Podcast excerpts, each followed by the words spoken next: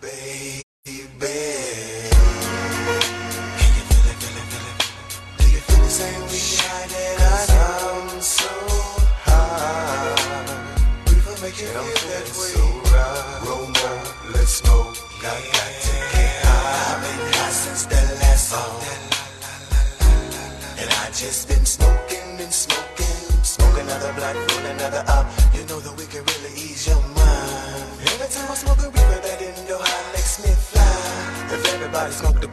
Mind, the world could be a better place. If everybody took a break and we all just get wasted.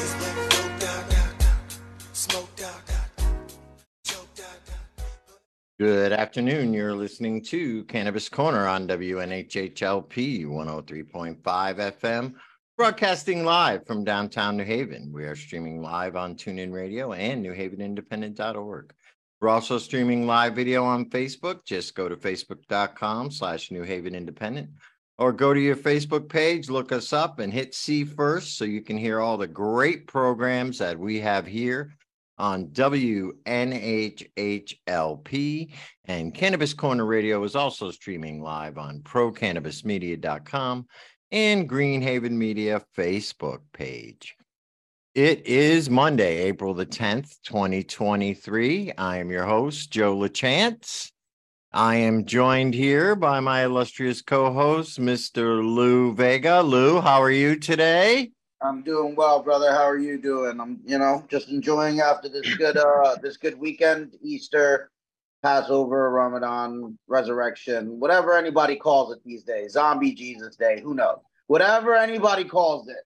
But you know, we're back from that. The weather's looking great. I'm really excited about that itself, Joe. How's everything Yeah. looking on your neck of the woods? Very, very good down here. Very nice. Um, looking forward. I'm having my brother come visit me this week, so that'll be nice. He's gonna stop down and get a little taste of the island. That's absolutely beautiful, Joe. Yeah, Give yeah. uh, bring him, show him a little bit of the CBD THC realm out there because remember, weed is worldwide. Oh, absolutely. And uh, you know, my brother does own a CBD store, so uh, it'll be good for him to come down here and check out the market that we got down here, which isn't very large. It So, is large, right? well. Cannabis is a cannabis is a is a part of the system down there, right? Yes, the medical program is very big down here. You know, I've I've said this before on the show. As interesting as it is, uh, Puerto Rico is basically the same size as Connecticut and has the same population as Connecticut, but they have more growers, more dispensaries per patient than Connecticut does. I mean, they their system here is very well run. Um, again, it's all local producers, so there's no MSOs down here. And there's Um, no home grow, so it's a little different. yeah, there is no home grow. That's the one thing that they did miss. Uh, but they have an interesting take on flower here. Um, you know, you're not supposed to smoke it in public. Uh, they discourage the use of flower because they think just the act of smoking it is unhealthy. So they have reciprocity here. But if you're a patient from another state, you can't buy flower. You can buy Right. everything else but flower, which is And that's you know more as we go through this and talk about the show and talk about different places that guests from all over the country. Um, we get to learn what the laws are in different places, what the shows like in different places, in everybody's little cannabis corner. yes, cannabis corner. Very true. Very, very true. But uh yeah, we had a there's a couple interesting news pieces I wanted to bring up real quick before we brought in our guest. Um it looks like the Connecticut prosecutors have dropped another 1500 cannabis charges. Um They're working on it, Joe. They're working on it, but this is this is as it goes. You know, sometimes Yeah. they start, they say, "Well, why do we need these laws in place?" Because people aren't doing things. We need to have these laws in place. We need to put the bills in place for them to push getting people's records expunged. You know, Yeah, they said they reviewed over 4,000 pending drug possession cases. well, they need to keep doing it and keep doing more and more, Joe. I agree. And they ended up dropping 1,500 of them. So, It's a good start.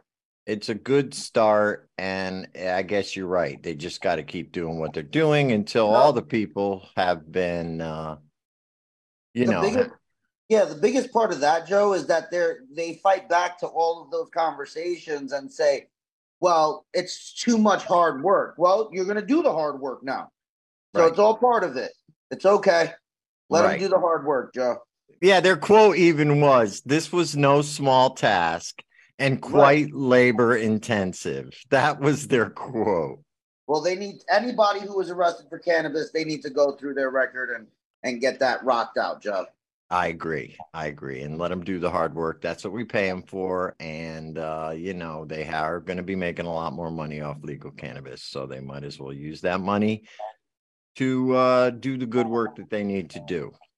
So that's my thoughts on it. But anyway, so we do have our guest. She's here already. So I wanted to introduce our guest today.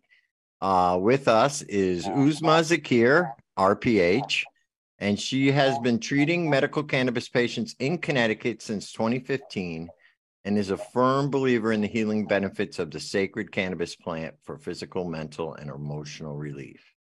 Uzma hosts a, month, a monthly virtual series on a variety of medical cannabis topics to empower patients on their brave choice to use marijuana as their medicine and to foster a compassionate cannabis community. She speaks extensively on in, in Connecticut on patient care and on cannabinoid therapeutics.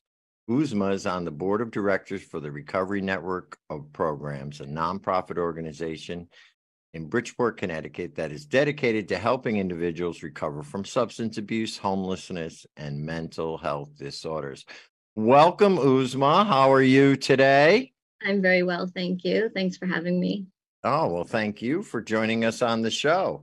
So, you have been in the uh, medical marijuana industry for quite some time, since 2015. So, that's pretty much since the program uh, was instituted almost. Yeah, yeah. And it was started in 2015, uh, 14, and I joined a year later. Right, it's been a really remarkable experience. I mean, to see the changes in the program as well as the changes in the science behind how we treat patients and the benefits that we're seeing, like you know, how we practiced in the beginning and how we practice now. Uh, Right. It's pretty remarkable for so much progress to be made so quickly. Well, yeah, I can agree with you. Now, I would imagine uh, RPH is uh, a registered pharmacist. Uh, what is That's that? correct. Yeah, Yep, registered, registered pharmacist. pharmacist. So I'm a traditionally trained pharmacist. So, being that as the Connecticut medical program requires a pharmacist on staff at all times, um, I did find that in the early days, the pharmacists didn't really know that much about cannabis. In some cases, I was even telling them a little bit of things. I'm sure. Yeah. But as the program progressed, I noticed that, you know, when the last few times I went into a dispensary, that the pharmacist was much more knowledgeable. So, did you experience that too when you first came in? Like when you first came in and um, started working in the industry, did you find that you learned more and more and more along the way? Oh, absolutely. Because as we know, this isn't taught in medical schools or pharmacy schools, right? And especially in just eight, seven, eight years ago, it was uh, completely unheard of. So now we're seeing, you know, really great events at UConn and Eastern Connecticut that they're re- really including cannabis studies, whether it's horticulture or science. Nothing was, there was nothing like that. So I started learning honestly from people like you, from patients who have been using it for their medicine for years and years. Um, my colleagues, uh, my coworkers, who, yeah, maybe they weren't pharmacists, they were pharmacy technicians, they became technicians because they wanted to be involved in the program in Connecticut and they had a wealth of cannabis knowledge um, and years of experience. And what, what I like so much about being in the cannabis field is that you have so much to learn from from everybody from people from so many different backgrounds. Everyone has so much to share. It's such it's it's so personal everyone's journey, you know, with their with cannabis as their medicine, and I I really appreciate that I can learn from so many different um, from people, and also you know I learned a lot from podcasts and documentaries and a lot of scientific papers, and then just working with patients, right? So starting them on something following up with them, seeing how it helps, helping them become more aware of how it helps. Because I think a lot of people, what I found was really interesting that people would say, well, I'm not sure if it's working. I'm not sure if it's working. Because, you know, with cannabis, you feel very much present in the moment. You know, you're not thinking about the past, you're not thinking about the future. You're so, and that sense of wellness and being focused on the present, people are so unfamiliar with. And then we know cannabis can make us forget a little bit. So then you don't even realize you're feeling better. So working with patients to, about their self-awareness and how to notice that, you know, having outcome markers so they know that it is actually working. And then seeing what works for a lot of people and what just doesn't work for anyone. And then keep trying to implement that based on the individual in front of you. I've seen tremendous progress. I mean, when we first started, we would just treat people as needed. Okay, so like say migraines, for example uh, migraines, it's like, okay, at the onset of a migraine, you know, maybe try a one-to-one vape, try an, an indica vape and, and, you know, maybe try something here. It was like, and then you let us know how it makes you feel. So this is a great example when we talk about like the evolution and progress of cannabis as medicine. So um, that's how we would treat almost everything. Here's a couple of things and, and try it out. And this is how you titrate up and let us know what works. And then that's what we'll stick to. So when you look at something like migraines and it's come out, there's a theory, I'm sure you're familiar of um, clinical endocannabinoid deficiency. And it was postulated by Dr. Yeah, by Dr. Russo. And so I read about that years ago and I just thought it was so fascinating because so many people do struggle with migraines. There's no true pharmaceutical treatment for it, right? The pharmaceutical treatments actually cause something called medication overuse headache. So it's going to give you another headache um, and people become tolerant to it. So it stops working. So there's really nothing out there to treat migraines. Same thing with IBS, irritable bowel, and same thing with fibromyalgia. So many people who have been struggling with fibromyalgia, which is really just like a decreased pain threshold. So, so everything hurts. Um, Right. yeah, right. And there's no real treatments for it. And so what we learned about with migraines from from studies is that they did a test on women with chronic migraines and women without chronic migraines and who don't use any medication. And they found significantly lower levels of our natural endocannabinoid, anandamide, in the women with migraine, suggesting that it's a lower functioning endocannabinoid system or low endocannabinoid tone that's contributing to why these patients are having migraines, right? And the increased sensitivity to, to pain um, in that area of your of your brain. And so then they also in the study suggested consistent and consecutive dosing. And so it's basically taking it from that as needed mentality to taking something daily, like a regular medicated regimen or vitamin or supplement. And then we saw that patients were reducing the number of migraines they were getting per week or per, per month by taking lower levels of maybe THC every night and a, and a standard dose of CBD a day, right? So then the benefit is you're staying ahead of your anxiety symptoms. You're also getting better sleep. You're supplementing your endocannabinoid system. And we're taking people who had three to five migraines a week to maybe two a month that they can handle. And that's been like a remarkable evolution on how we're we're helping people. So I think it's pretty cool. Yeah, no, no, that- that's absolutely a great evolution, a great way to describe the evolution of it. Um, because a lot of times before it was very hit or miss, you know, and um, people would come, oh, try this, try that, and then uh, you know, it, you, you'd have to kind of figure out what worked. Because I would say back in 2014, right, it was it was almost different products too back then. It was it was an entirely different line of products, and uh, you know, I think they've evolved so much over the years that you can almost pinpoint, like, oh, okay, this person has migraines. This is what we should start them with, you know, instead of just guessing. Oh, oh, this person has IBS. Now studies have shown that, you know, this works with IBS, whereas we didn't have that information a few years. ago. Yeah, yeah, absolutely. Yeah. So the amount of um, research that's going on is really help um, facilitating everything that we can do now to help people. Right. And that's one of the benefits that came with um, making cannabis not only legal, but legal for medical purposes. For years and years, we couldn't do any research on the plant. Yeah. So we really didn't know what the actual how deep the benefits actually went. And this is what always amazes me about, you know, the research that goes on is they're constantly finding new cannabinoids, new uses, isolating specific cannabinoids for specific conditions, you know. Uh, and that's something that was unheard of years ago. Yeah, no, it Yeah. is. It's it's really cool. Sorry, Lou, were you going to say something? I was literally going to say the exact same thing. It's really cool that as things uh, become legal and schools start taking up the mantle of actually doing the studies, and you know, we're getting schools like UConn, like Yale, getting involved. That they'll start doing all of this. You know, Eastern, and you spoke at some awesome events recently. You want to give any of those the shout out? Um, you know, those schools that are taking up those Yeah, yeah. Eastern Connecticut had a cannabis conference in October. It was a great turnout and a lot of great um, scientists and professors sharing their research right from East Eastern Connecticut and UConn and from abroad. Um, and then UConn put on their first cannabis symposium at the beginning of March. Um, I was fortunate enough to speak at the industry panel, and that was also a really great turnout.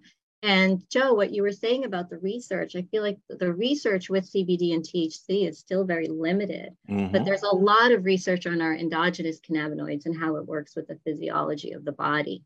And that's what I tend to focus on because of the lack of of research with CBD and THC. And then I just kind of use my my own experience, my own intuition with figuring out dosing and how best to to help the person in front of Right. so I'm looking forward to more research with CBD and THC. But as I said at UConn, actually, was that it, dosing is, um, I feel like there's so much power that comes from the plant because it has what we call a very wide therapeutic index, which means you can take a little or you can take a lot and still get a lot of benefit from it without risk. And that is why it can work for so many different people, right? So someone needs a higher dose, someone else needs a lower dose that's available for both of them. And when we get into studies, if they're limited with everybody gets the same dose, then we're not going to really see the full impact uh, or the full benefit in a study that we see in a general population of people at a dispensary who are medicating um, appropriately for themselves and their tolerance. You see Right. the difference? Yeah, so that's a concern that I have. Um, and why I feel like almost when they just ask people, hey, how'd you do, you know, if they medicate on their own, the way you do at the dispensary, right? Um, and then see what their results are rather than uh, maybe a control study where everybody gets the same dose or the same delivery system. I feel like that's not accurate to how we all really medicate. Yeah, because Yeah. everybody's system is different and Yeah. they're going to react differently to different, you know, cannabinoids, different strains, different Yeah, the you know that's one thing that we hear more and more. Like you said, Dr. Russo brought this out, and it's a big point of it. It's the cannab. We have an endocannabinoid system that at one point was being nourished by plants, by Mm. higher, you know, nature. Realistically, Yeah. you know, back when it wasn't completely outlawed, and hemp was actually part of our staple food source as a grain. You know what I mean? So, um, now that our body is not getting those things, we're seeing all the medical effects from it as well. You know, I I am big supporter of the idea of a low endocannabinoid system. Yeah, and I think a lot of people don't even realize they have it because, as far as I know, there's no way to real t- test for it. You can't do a blood test and say, "Oh, you have low cannabinoids," right? Yeah, not at this time. I think that I did see something that there's there they are working something working something out to try to test that. Um, but yeah, it's really it's just based on symptoms, right? Right, right. And then they find that the cannabis uh, alleviates those symptoms because now you're nourishing the endocannabinoid system. Right. And now I've also heard that there is also endocannabinoid uh, system where you kind of over over uh, Yeah, so that's yeah, so you can overstimulate it in a couple of ways where you are you, you're only going to get a certain amount of receptors to click on to those cannabinoids, right? So at the time of any trauma or um, even an infection, like a bacterial infection, a physical trauma, even an emotional trauma, will upset your endocannabinoid system, or it will it should cause it to kick into gear. So that's when your receptors pop up and then you start releasing your natural cannabinoids. So it can take care of that area that's been affected and bring it back to what we call homeostasis or balance. So if you think about anxiety, right, you get into fight or flight, you're triggered, you have a bunch of cannabinoid receptors pop up in those areas of your brain, and then you're you're you naturally release those cannabinoids. So if you're not naturally releasing those endocannabinoids, you're going to have a more of a, a, stressful response, right? More anxiety, more likelihood of developing PTSD if it's a traumatic event. Um, and then when you supplement with cannabis, if you just have so much THC, there's only so many receptors that it that it can click onto. You you do so one part of that is that you do have a maximum number. And then the other part is that it's also just a tolerance issue over time. So you, when we look at something like a 92% THC cartridge, right? That's very mm-hmm. far from when, you know, Lou was talking about nature, how the plant exists in nature. So I'm I'm also concerned where were you using that over a long period of time, you could perhaps be lowering your endocannabinoid tone that may have been okay to begin with. So yeah, I, I don't think a lot of people understand that when you are doing a cartridge, you, they have isolated just yeah. the THC molecules. So you're not getting the other cannabinoids, which actually might help to alleviate whatever your condition is. Because let's face it, a cartridge is just pure THC. And sometimes you need some CBD you know sometimes in order to to like you said with the migraines a little bit of cbd also helps so you're not getting any cbd in that cartridge right whereas if you maybe in uh smoked it or used a, a flower vape you might get the full spec you do get the full you do spectrum. get the full spectrum absolutely yeah so these these products that are predominantly THC without what I call some of those other cannabinoids that aren't necessarily psychoactive but have so many protective qualities um, and also work with your body's cannabinoid receptors. I think it's really important to use products that are as close to full plant as possible or make sure you're doing what we call targeted cannabinoid therapy. So say you do like to hit that 92% vape during the day, maybe do 30 to 50 milligrams of CBD every morning with your vitamins, you know, have that as your anchor, as a grounding effect, and have those protective qualities. So I like to recommend that that type of regimen as well. Right, a combination of both. Whereas yeah. you are actually using CBD, let's say, in a capsule, mm-hmm. almost as a vitamin, like you right. would take with your multivitamin in the morning. let me take my daily dose of CBD. Mm-hmm. Yeah. And those that form that way is a little bit more uh, manageable for dosing versus just smoking a flower, right? Yeah, I think that it can also be more reliable in the market. Whereas if you know you're always looking for a one to one vape or a five to one, five part CBD, one part THC vape, you're not going to always get that. But in the program, it's more, you know, some of those capsules and tablets are very reliable and consistent. And right. then you can vape based on strain or terpene profile on top. Right, because there's the difference obviously is if you vape or smoke, the effects are instantaneous basically. Whereas if you are ingesting it, you sort of kind of have to wait for the effects to travel through your body, you know, and uh, be ingested that right. way. Yeah, so, metabolized and absorbed. That's right. Uh, but then again, I would have to say, if somebody had digestive disorders, let's say, it would be better to take the CBD and put the cannabinoids right into the area where it's needed. So, if you have a digestive disorder, wouldn't it be better to actually ingest your medicine because that way it's getting dispersed quicker um, that area? So, um, so there's a couple of ways to look at it. So with CBD, I think that it can be used. Um, I'm a little confused by your question, Joe. So first, if someone has a digestive disorder, the first thing that came to my mind was that they might have absorption issues. I do right. like to recommend a sublingual route over like a consumable route because it is hard to digest and metabolize and absorb cannabis. A lot of people might think they have a huge edible tolerance, but it's actually that they're not um, metabolizing most of what oh. what they're ingesting. And so a lot of patients, if you know they're new, um, and we'll start titrating them up. Um, and say they're, you know, they're swallowing capsules. That's their preferred delivery system. Say you start them five milligrams every night for sleep, and then they're up to 20 milligrams. They've never used cannabis before, and they're saying, telling me they don't feel anything. I'm like, okay, stop right there. Let's switch to a sublingual route. Let's go back down to 10 milligrams. And then they can uh, hold it in your mouth for about 90 seconds. It skips all of that metabolism process with the liver and gets absorbed quicker and more fully. Um, so that's Oh, so that's okay. pretty interesting to see. So um, and then you can save a lot of money, right? You save a lot of money, so then you can use it more consistently and feel good about it. Um, and then with digestive issues, I think if you meant something like an IBS or Crohn's or Mhm. um, an ulcerative colitis, and um, do you mean like getting it in the area, like using a suppository? Is that, That what you could be too. to? Yeah, yeah. yeah, that's an excellent choice. So I work with patients all the time, teaching them how to use either rectal or vaginal suppositories for all sorts of different conditions. Um, I would say mostly if you're looking for a higher dose to treat the physiology of the disease, um, and you don't have such a high tolerance, then that's a really great a great way to get the medication into your body.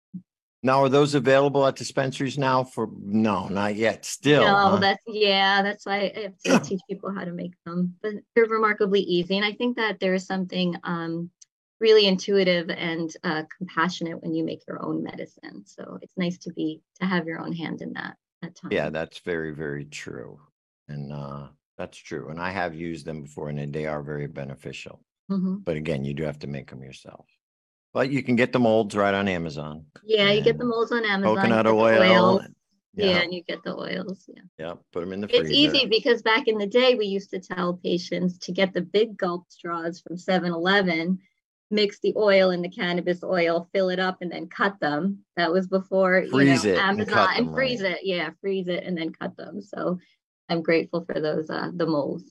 Right. And they also sell capsules too. So you can also make your own capsules. That's right. If, if you so choose. So, yeah. And you said, now I noticed uh, when we read your bio, you said you have a monthly series where you do educate patients and you do talk to people. Tell us a little bit about that. Uh, what do you teach and, and how does somebody, you know, get involved in that? Sure, sure. So um, they started as support groups that we would do in person um, for patients with different um, like disease states. So we've done like multiple sclerosis, ulcerative um, colitis, and Crohn's disease, and PTSD. And then COVID hit, right? And then COVID hit, and it was we did a couple. Um, so I did a couple on like Facebook Live, and they went really well and then um, it kind of just progressed to to a monthly virtual um, seminar. So last month I did set your standards high, how to choose the best products. And that was really reviewing what we just mentioned, delivery systems, time to onset. Are you looking at milligrams versus versus percentages in your product? um, how to read a label in Connecticut, and also terpenes, which are really important with flowers or vapes. Because as you know, in Connecticut, the naming system is very unique and it really is terribly confusing. So being able to share a little bit of a background with that, and then talking about the entourage effect um, to help patients navigate our complicated menu. Um, prior to that, I did this year I did prospering with PTSD um, and leave your pain behind. And for this month, it'll be on April 25th. I'm doing Step into Spring Cannabis for Depression and Inflammation, which I'm really excited about. So um, I can talk. I can. I try to keep them in an hour. I mean, I can go for an hour and a half, two hours on some of these topics. But depression and inflammation are so closely and intricately related, and so um, cannabinoids are so perfect to treat both, right? So we know that cannabinoids are very, very potent anti-inflammatories. Um, THC is actually 80 times more potent of an anti-inflammatory than aspirin and two times more potent of an anti-inflammatory than hydrocortisone. So anyone who's done a round of steroids for, for various reasons are probably familiar with their side effects, which are very uncomfortable. Right. So just understanding how much we can achieve when it comes to inflammation um, with cannabinoids and then also for, for depression, right? It helps regulate our neurotransmitters, our mood and our motion. And if used at the right dose can help with motivation for sure. And then also with sleep. So I'm going to be talking about that. Um, yeah, you can find me on Instagram, Uzma Zakir, and I post um, the link for for the monthly Canna Convo on there a uh, couple of days beforehand. So this month will be April 20th. Oh, nice. Very, very good. That sounds yeah. like a great topic. And and you yeah. get a, you get a lot of participation. We do. And what I really love about it most is that, you know, I've met hundreds, uh, probably thousands of people over the years, right, who are looking for another way to relieve um, their symptoms, right? And so the patients have come in and they, some of them, they literally say, This is my last hope this is my last hope right. you know for years being with the western medical um, system which i say you know patients in this in the united states with chronic illness have developed uh, like a ptsd like syndrome from mm-hmm, their chronic mm-hmm, illness. mm-hmm, absolutely. And patients will relay this to me all the time. I actually did an episode chronic illness and ptsd because of they've been judged so much for for basically being refractory. So, you know, everything has a success rate, which means it also has a failure rate. That includes uh, pharmaceutical treatments, right? So, not one pill, Prozac is not going to cure or help everybody's depression. But with marketing and the way um, some of these medications are prescribed, when it doesn't work for you, you feel like there's something wrong with you. Right. And that's the worst part. That I would say is is the number one thing that hurts my heart the most that I've seen in a commonality with so many different people from all walks of life and all ages is that they're looking for for more help and they feel like something is wrong with them. In reality there isn't. It's just that you know i think antidepressants the last study that i saw it works it's beneficial for one out of eight people. So that's yeah. seven people out of eight that it's not that it's working. not helping right. And, and, and then probably harming. It, yeah. Yeah i actually did do an episode on like um antidepressant discontinuation syndrome or like you know weaning off of medications and and how problematic actually coming off a lot of these antidepressants are right and people think it's their their symptoms or their their disease when it's actually a withdrawal um right.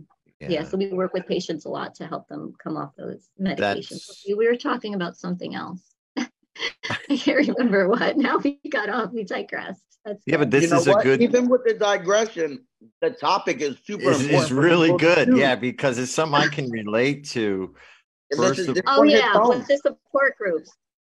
Yes. Well, I was talking is, about the support groups. Right, right, right. Yeah. So really about helping patients who are refractory and they feel that they've been dismissed or something is wrong with them and making sure that they have a safe place to learn about their disease state or their conditions, why the therapies may or may not have worked in the past is really important to empower them on their healing journey.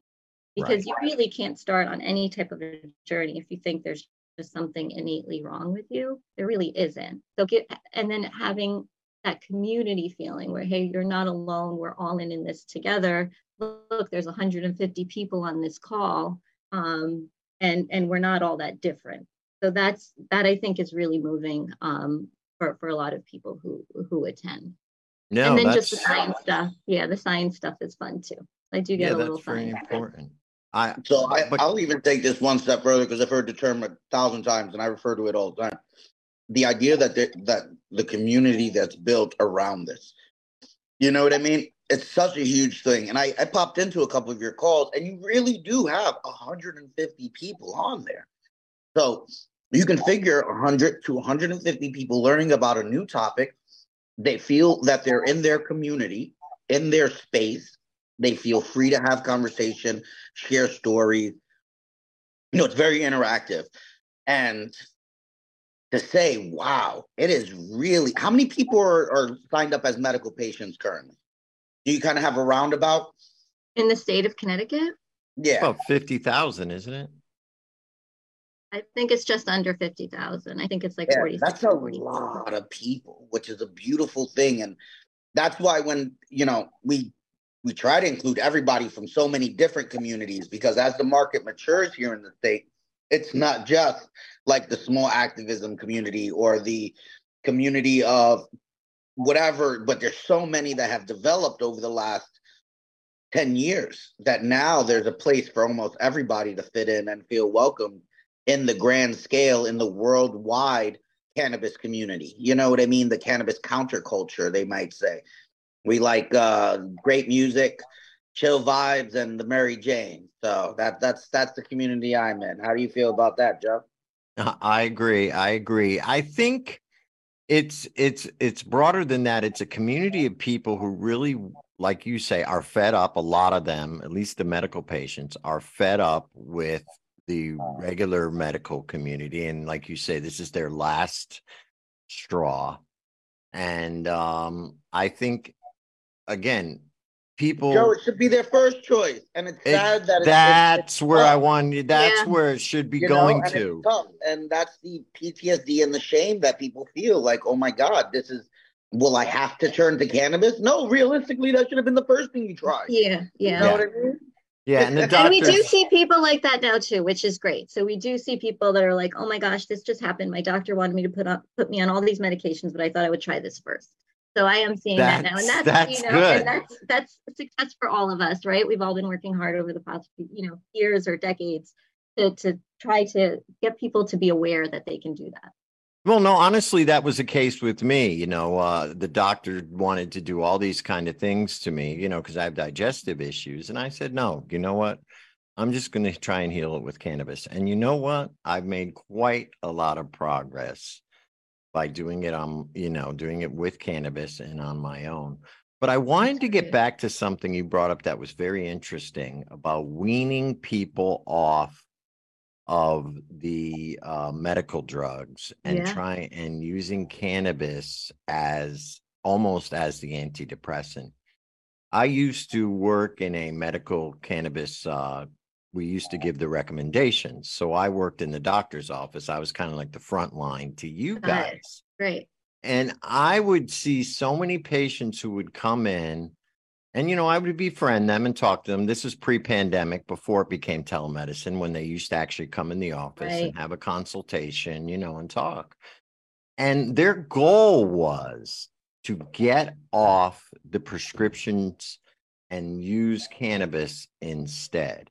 And I can say that, and this includes even a member of my own family, that I have seen people who have been able to get off the prescriptions and use cannabis as their main means Yeah.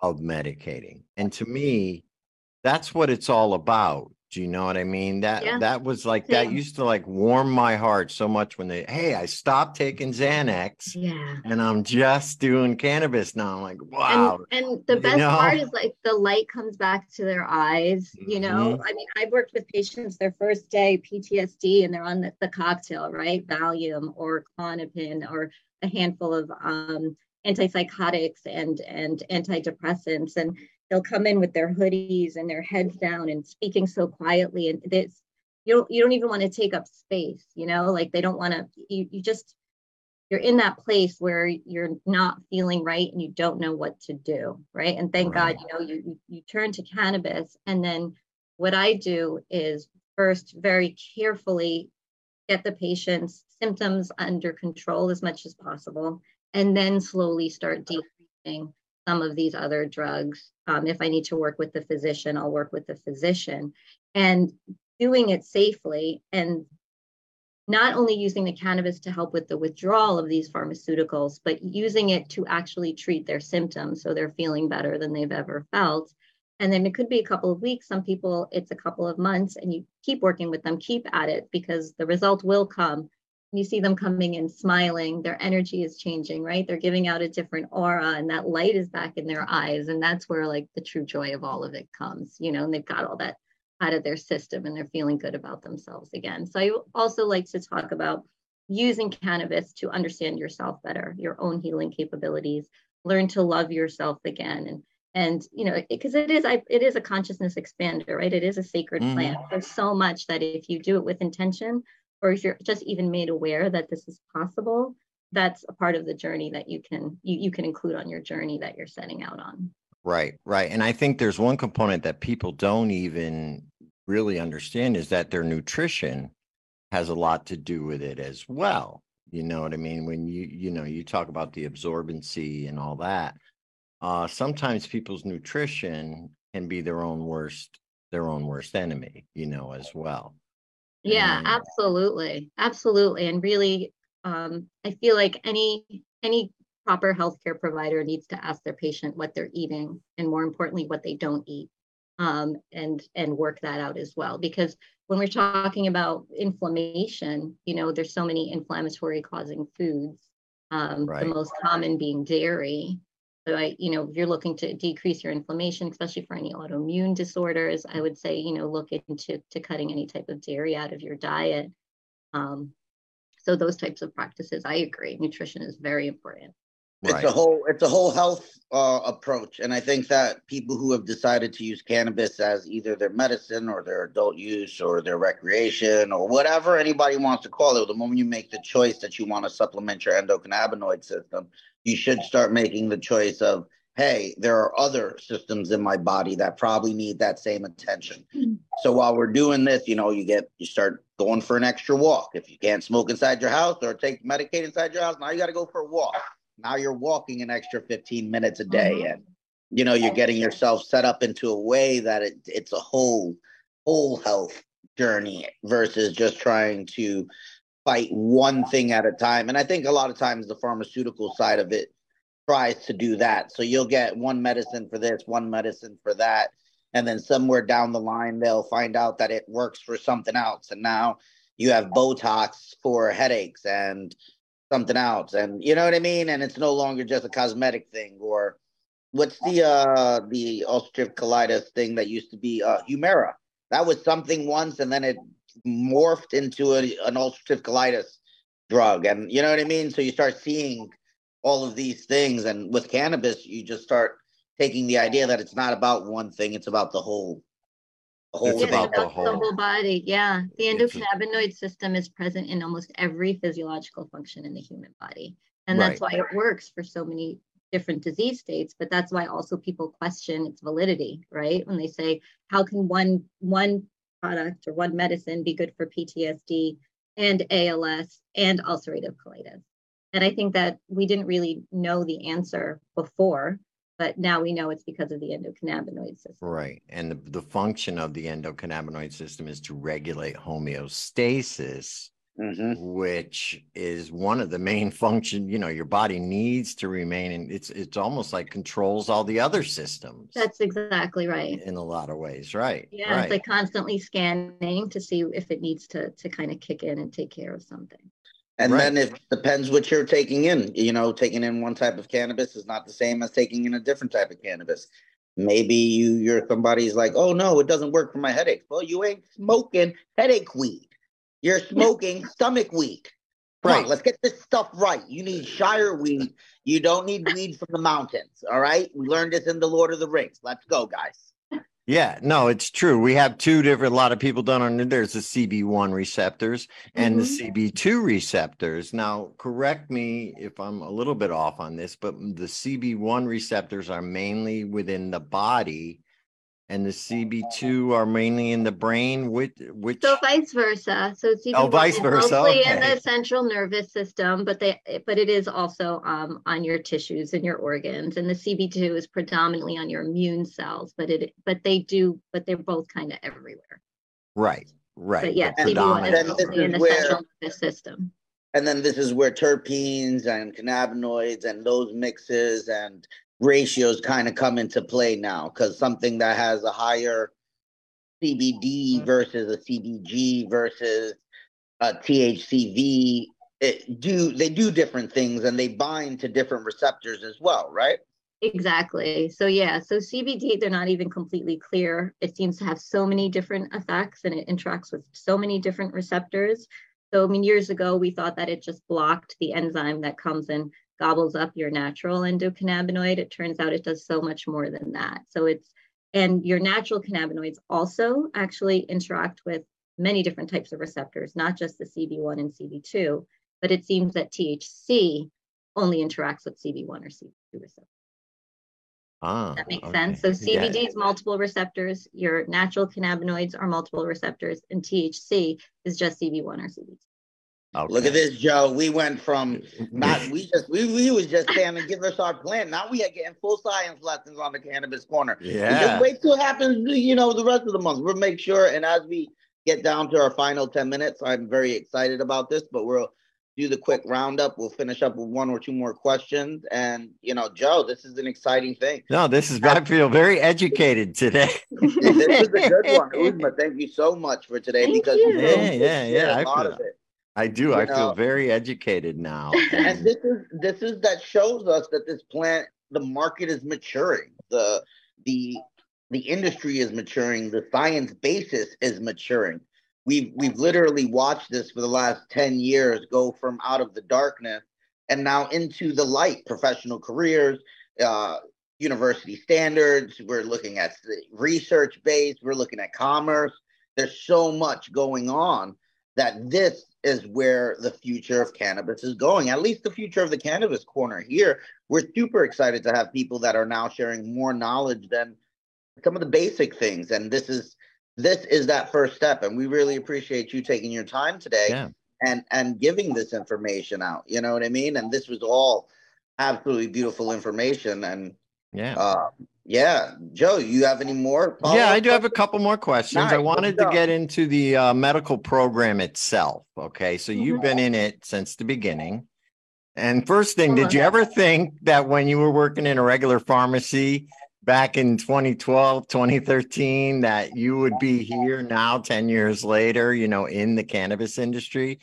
Um, No, I didn't. I didn't. I mean, I always had. Um, I think when when I was in high school, kind of try, trying to decide about college and what I was going to do, I've always had a natural affinity to natural medicine and spiritual healing.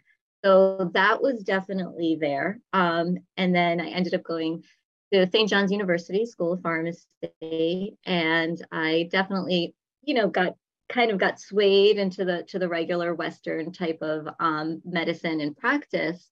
And you know, we also we had some pretty major failures. You know, the opioid epidemic Uh, and yeah, a couple of yeah, other yeah, things, and and really turned me away from from what I was seeing. You know, so my Mhm. first day at the dispensary, people are coming in smiling and happy, and you think about the last time maybe you picked up a prescription from like a regular retail national drugstore and you're mm-hmm. online for 45 minutes and people are upset and it, it, was it's the it was insurance, all that insurance. insurance yeah Oh, calling God. insurance companies and, and then yeah that was so i didn't i didn't re- i didn't see it but i did feel like when it did happen it was a part of my calling Right. And so you just, that was it. That's great. That's great. Now, from this, since you started and the medical program now, what do you see as the differences and how do you think the medical program has changed?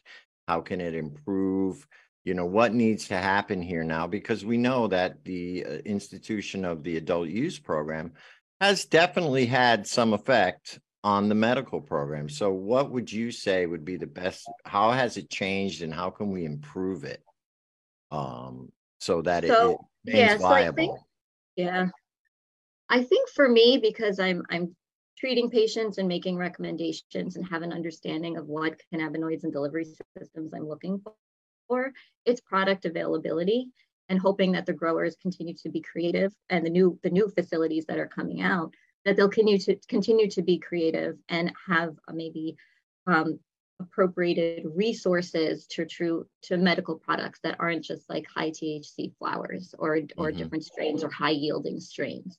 Um, so I think that for a while, a couple of years ago, we did see a really nice improvement from the growers with products. Um, like you know, there was CBDA out for a little while. There was CBG drops out for a while. Um, um, we worked with AGL to get the THCA oral solution out. We still use it regularly. So working with the growers and trying to maintain um, the medicinal products that we use regularly, um, because I ha- have seen a decline now. So I feel like we peaked a couple of years ago where they were trying to get it out there. Maybe there wasn't enough education, or or we weren't. So it, it could be something as simple as like the dropper bottle. Was hard for patients to squeeze. Right. That was right. what, that was the issue with the CBG drops is that none of the patients with arthritis and other health conditions could actually squeeze that particular package. Like, so it, there's so many different factors that go into a successful product for a Right. patient.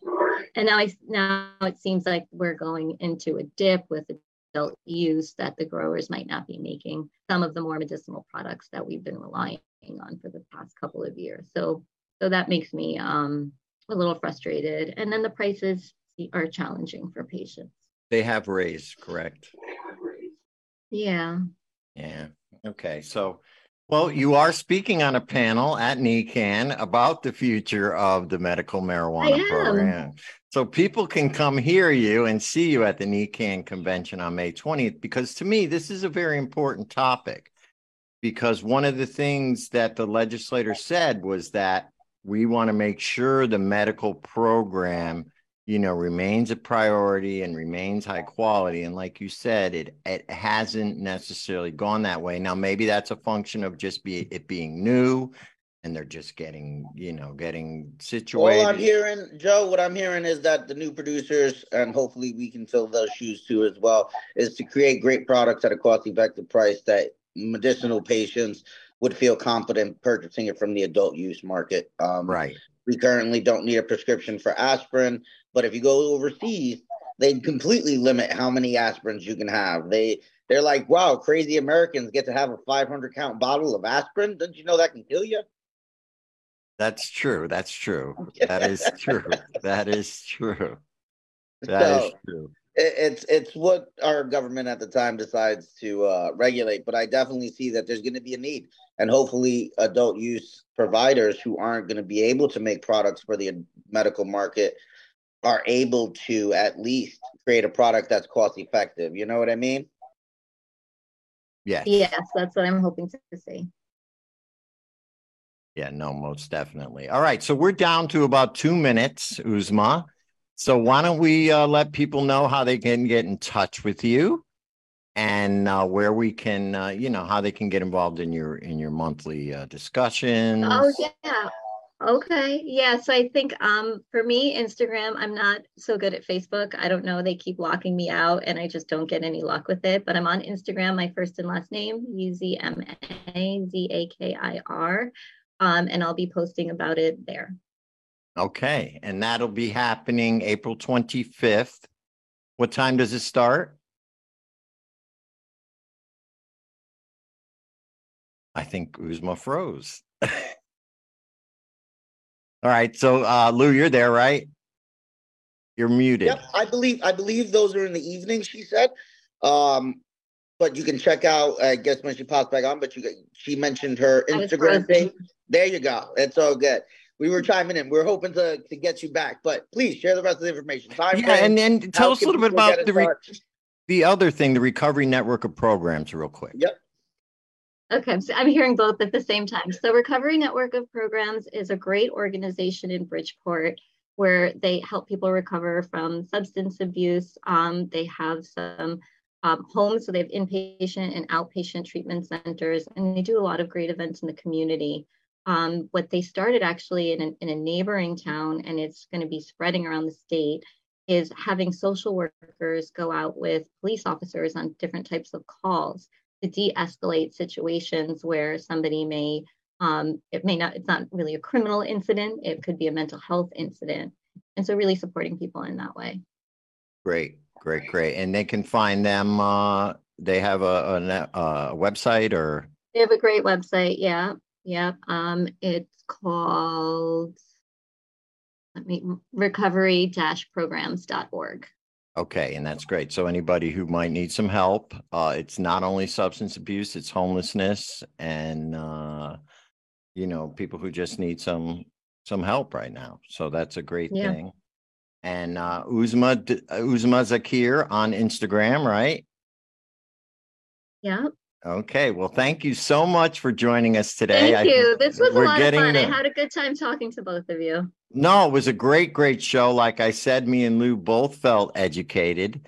I And- definitely did. Dosing. So we'll give one hit wonder a quick shout out because Steve popped in there and we love Steve. Um, yeah, dosing. Just remember to start doing dosing. And if you can find products to do dosing, like the one hit wonder, um, give it a shout out. Yes, yes. He's it's a one hit system. local. We like supporting local businesses and helping people where they can with a 30 second drop off. Good job, Steve. We love you. All right, and, and Uzma, we will see you April 25th on your on your meeting, and also at NECAN on uh, April 20th and 21st. May Uh, looking- and 21st. May, yeah, I'm May looking 20. I should know, right? Yeah. May Joe, 20th come on, and- brother. May 20th and 21st. Harry says we got to say bye now. Shout out to Steve at One Hit Wonder. If you want to do single dosing, check them out. They will be at NECAN as well. You can follow me at Joe the Weed Guy uh, or at Greenhaven Media. And we want to thank you all. Thank you, Uzma. Thank you, everybody, for joining us today. We will see you all next week. All right. Good stuff. Thanks, guys. Thank you, Uzma. Bye bye.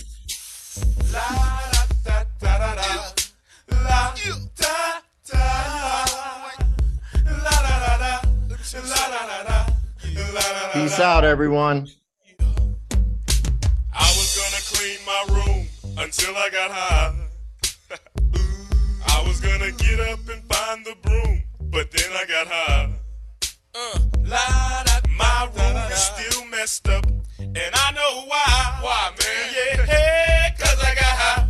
Because I got high. Because I got high. La da da da da da da. I was gonna go to class before I got high. Come on, y'all. Check it out. Uh, I could've cheated and I could've passed, but I got high. Uh, uh, la da. I'm taking it next semester, and I know why. Why, man? Yeah, cause I got high. Because I got high because I got high.